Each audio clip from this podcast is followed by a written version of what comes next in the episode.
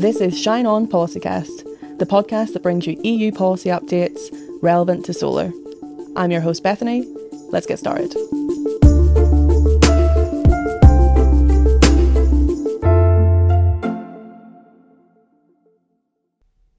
So, on today's Policycast, we have Arthur, our policy advisor on skills, amongst other things. Uh, and all being well, you're listening to this podcast during uh, Solar Jobs Week and uh, the European Year of Skills. So um, Arthur's here to to talk all all things solar skills. So welcome, Arthur. Hi, nice to be here. um, so so again, you know, it's solar solar jobs week, um, and we've just come out with our solar jobs report, uh, our annual report on the the lay of the land in terms of solar employment in the EU. Uh, maybe you could give us a little flavour of what's what's what's in the report. Yeah, sure. So it's a lot of numbers. uh, I think it's important that we just take that the the ones that are important. Mm-hmm. Uh, I would invite everybody to read it, of course. Mm-hmm. But there's a few things that I think we need to keep in mind that are um, the most important ones. So a lot of numbers, but if you if we pick like the two or three important ones, it's important to remember it's a really growing sector. Mm-hmm. Uh, I talked about the J curve a lot for for solar, so it was a lot of stagnation for a few years now. It's it's really raising really high. We had 40 gigawatts of installations uh, last year, and that impl- um, includes a lot of jobs. A lot of people are needed to to deploy that to install that. So we had um, just a bit less than 650,000 people employed in solar last year and this still needs to grow a lot. It needs to accompany this this J curve in the same way. And how does that compare? So that's 2022. And yep. how does that compare to 2021? Remind me. That's uh, almost uh, 150,000 people that just joined. Okay, I think one in one year, and we need that to continue at least at the same pace. Okay. okay. Um, Yep. And then what are some of the what what would hold us back from accelerating as quickly as possible as we we can in terms of employing the right number of people? What are the challenges there? Yeah, I think it's mostly about focusing on the urgent areas. Mm-hmm. Uh, we we have eighty four percent of the people uh, that are in deployment of solar. you know, there's a full and putting it in the in right. The ground. There's a full value chain, but in the end, where it's really labor intensive, where we need a lot of hands, is really going on on the roof, installing it, and then connecting it to the electrical system of the house or the grid. That's really where we need a lot of hands. Seventy-three percent of that are rooftop. Okay. If you want to take a ground-mounted rooftop, yeah. like three out of four of your jo- uh, jobs are on rooftop installations. That's where we really need a lot of people. So we need to tackle that where it's most urgent, and that's going to be there for the next uh, couple of years. And one of the things that's really challenging is that you need an electrician. So mostly for a rooftop installation, you may think you have like five people. It's different everywhere in Europe. So I'm going to try to make it as you know united as possible. But it is a problem in itself. It's different everywhere. But if you want to take a general rule, uh, you're going to need like four or five people to to install a solar installation fully from the mounting structure to the panel itself, connecting it to an inverter, and then to the house to the grid. And for that, you, are going to need an electrician, a qualified electrician in most places at least. Uh, and that person, according to the country, takes like three to five years to be trained. We don't have that kind so of a race time. against time here to, yeah. to, get people qualified. Yeah, yeah, we don't have that kind of time to to have uh, new electricians, and they might be what you may call the bottleneck. I don't like to say that because you know it's people and they have a nice job and mm-hmm. they're not bottlenecks, but it's people that we need at least. Yeah. Uh, so that's that's a big challenge, and then you're going to need a lot of people also in the construction industry, uh, generally, because that's usually people we employ to to go on the on the rooftop and do the mechanical work, not electricity, but just fixing it yeah, on winding structure yeah. and, and putting the panel physically putting on the roof. On the roof. And those people, they still need a lot of solar specific skills if you want. So there's a lot of things to that they need to know that they don't necessarily do in their training but they need to know it for solar specifically because solar is so new it's just not yeah. embedded in normal training they have a lot of things they they do even electricians both yeah. on construction or electricians they they do a lot of different things not just solar and so it's really important that they now more and more know about solar to make quality and safe installations so that there's the best efficiency uh, so that it doesn't catch on fire for example uh, so that it's safe for everybody. So uh, I think it's it's it's a really big challenge in in a really growing sector. Yeah. Right, and and I mean, what are companies doing to try and bridge that gap? I mean, what's happening on the ground or on the rooftops like right now? Yeah, there's a couple examples. I have uh, one in, in Germany that we talk about a lot is Enpal, Yeah. uh, a company employing people for solar installations, mostly on rooftops. Mm-hmm. Um, they rent the panels, by the way, for for, for most of them. Okay. Um, and what they do is they try to make the best use possible, be as efficient as possible with the people we have now. okay. Uh, they're not reinventing the wheel, uh, creating new jobs or whatever, but they're getting people. Um, they're hiring people from any kind of jobs, like they're taking Ubers or pizza delivery guys, anybody.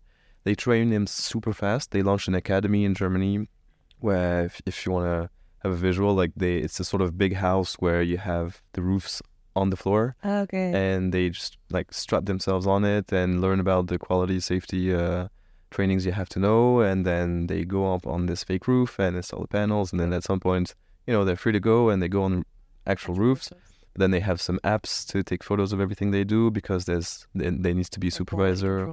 Yeah. Yeah. so they pay well they train them fast and make the best use of the people we have right now because there's a lot of people that we need for solar and as von der Leyen said in the State of the Union speech, now it's jobs looking for people rather than people looking for jobs. Yeah, yeah, um, in most countries at least. But yeah, so they're trying to make the best use of the people, people of the people that we have now.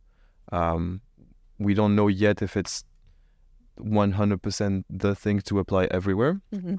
um, but it's a curious, uh, you know, interesting example. And then on the other side, there's uh, NGOs that are working, thinking about generation. Spain, for example, the, um, we know that in utility scale, for example, so not rooftop but on ground mounted, uh, they need people for like six months. For example, a lot of companies need people for six six, six months in one place, and then they move. You know, like they install a big big uh, project, and then by definition, you're gonna have to do it in another place Yeah. later. So you're gonna need a whole bulk of of construction workers, for example, for six months Mhm. and then those NGOs they're trying to find those people for them uh, quickly, sort of interim, Mhm. um, and uh, and yeah, they help them get people fast, direct them to trainings if necessary and stuff like that. And then there's another example, for example, in Switzerland, the association that is member of SolarPower Europe, Swiss Wool. uh, Swiss Solar, they, they actually created a new job, and they they thought we have a lot of people going on rooftops. Why not create a job that's called solar installer? Okay. Because there's going to be demand. Uh, so they created that job. They got it recognized by the state as a sort of professional certification. They created an apprenticeship. So from your when you're 15 years old, you can enroll in that. And then you get out of this at 18, and you are a professional solar installer. So interesting, different ways of approaching the the problem, uh, with a common thread, which is we need people fast, and if we don't have them, let's make the best use of the people we have now. And so, I mean, that's what companies are doing, and you know, there was a bit of a patchwork uh, across across Europe then. But um, what what can policymakers do? I mean, the EU, it's obviously it's it's not necessarily a responsibility of of of uh, EU level. So, I mean, how do we see that filter down into national level? And yeah, what are politicians doing? Yeah. Um. So, well, right now we don't think there's enough done, to be very honest. Uh, but you know, we have a lot of policy recommendations. I think we have seven. Uh, let's not talk about seven, but maybe three. Okay, no, I. yeah, with limited time. yeah. no, and the things I see useful are in education, career development, and movement of workers. Okay. In education, I don't know about you, but when I was in school, I was never taught like be an electrician or a plumber. no, Uh, but we're gonna need a lot of those people, yeah, yeah, yeah. and at some point, we can't just say that it's for the people that have bad grades or something. Like I, we need to be directed to that. It's attractive jobs. There's a lot to be done there. You're That's gonna like find a, a job. it's a cultural shift uh, of valuing um, like traditional kind of blue collar jobs. Yeah. I mean, and I think the pandemic did a lot for that because you saw what essential workers really meant. Um, and and you know, I think university dropout rates are, are pretty high across across Europe, and clearly people are being pushed down an avenue that maybe doesn't work for them or, or how they see their life going. Um, so yeah, I mean, in education, I think there's a, a role of, of teachers, but of, also of parents uh, and, communities to to recognize that these are valuable careers that are Yeah. rewarding and and really give back to society and have a, have a role to play. Yeah, I think, and I think there's the real things to to do out of those considerations. Like a lot of people go indeed uh, into universities, general fields. They don't really know what they're doing, and they kind of drop out.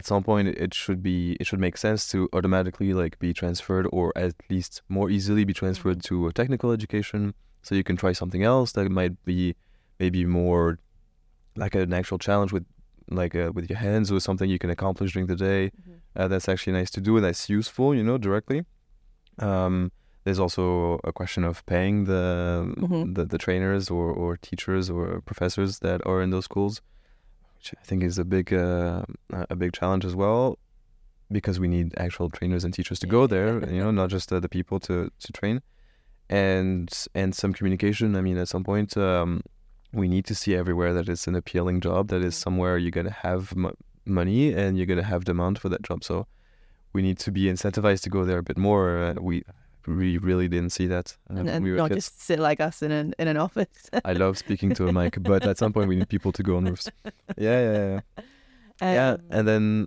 and then there's more Yeah. um yeah so also in the career development i talked about the different people that actually are employed in solar Mhm.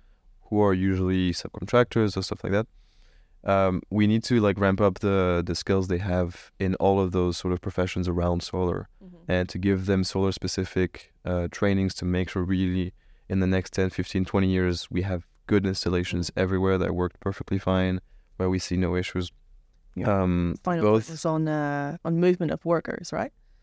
The last one, yeah, yeah. So um, we see a lot of companies, as I told you, specif- specifically on the the ground mounted. Mhm.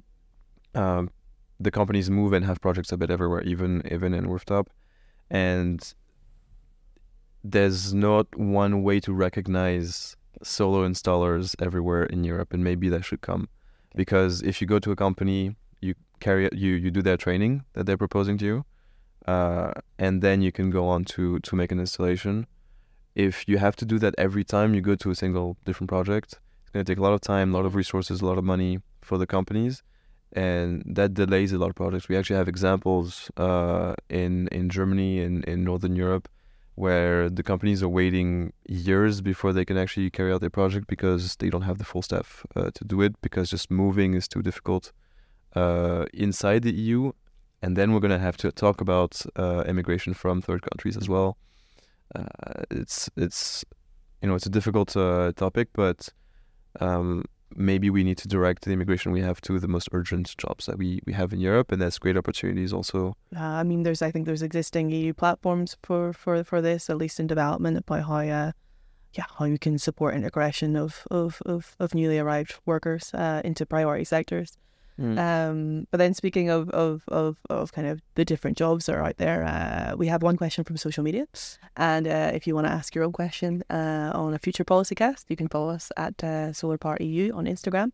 Um, but to you, Arthur, if you had another job in the solar sector, what would it be and, and why? So I just want to say that I really love my job here. It's really nice. It's not a threat. It's not a threat. but uh, yeah, I don't know. I would do a nice propaganda for solar um, with uh, my. Propaganda if it's true. Oh yeah, I would go around Europe and sing songs for for the sun. I think.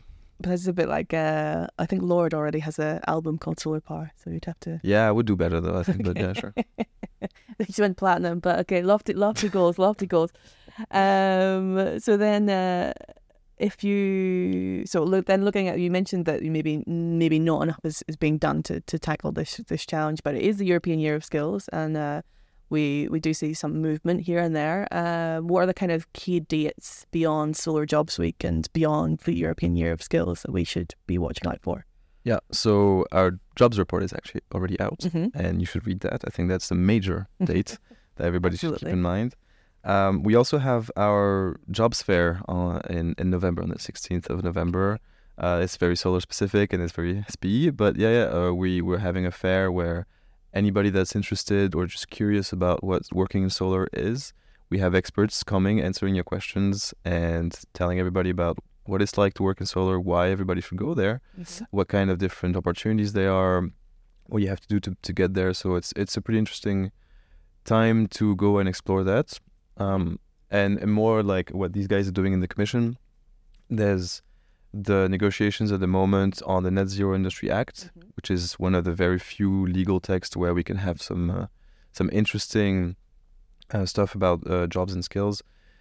they're actually negotiating it. and It is difficult to make estimations, but uh, normally by February of 2024, we should have a text. Mm-hmm. And in there, there's the Net Zero Academies proposal, where they really saying what they're going to work with the private sector uh, to create academies everywhere in Europe for the most strategic jobs, and we want to do it for solar. Mm-hmm. And it's a partnership where you're going to have the stamp of the European Commission, some seed funding at the beginning, and we really want to use that opportunity to to put forward the solar jobs and make trainings for that everywhere in Europe.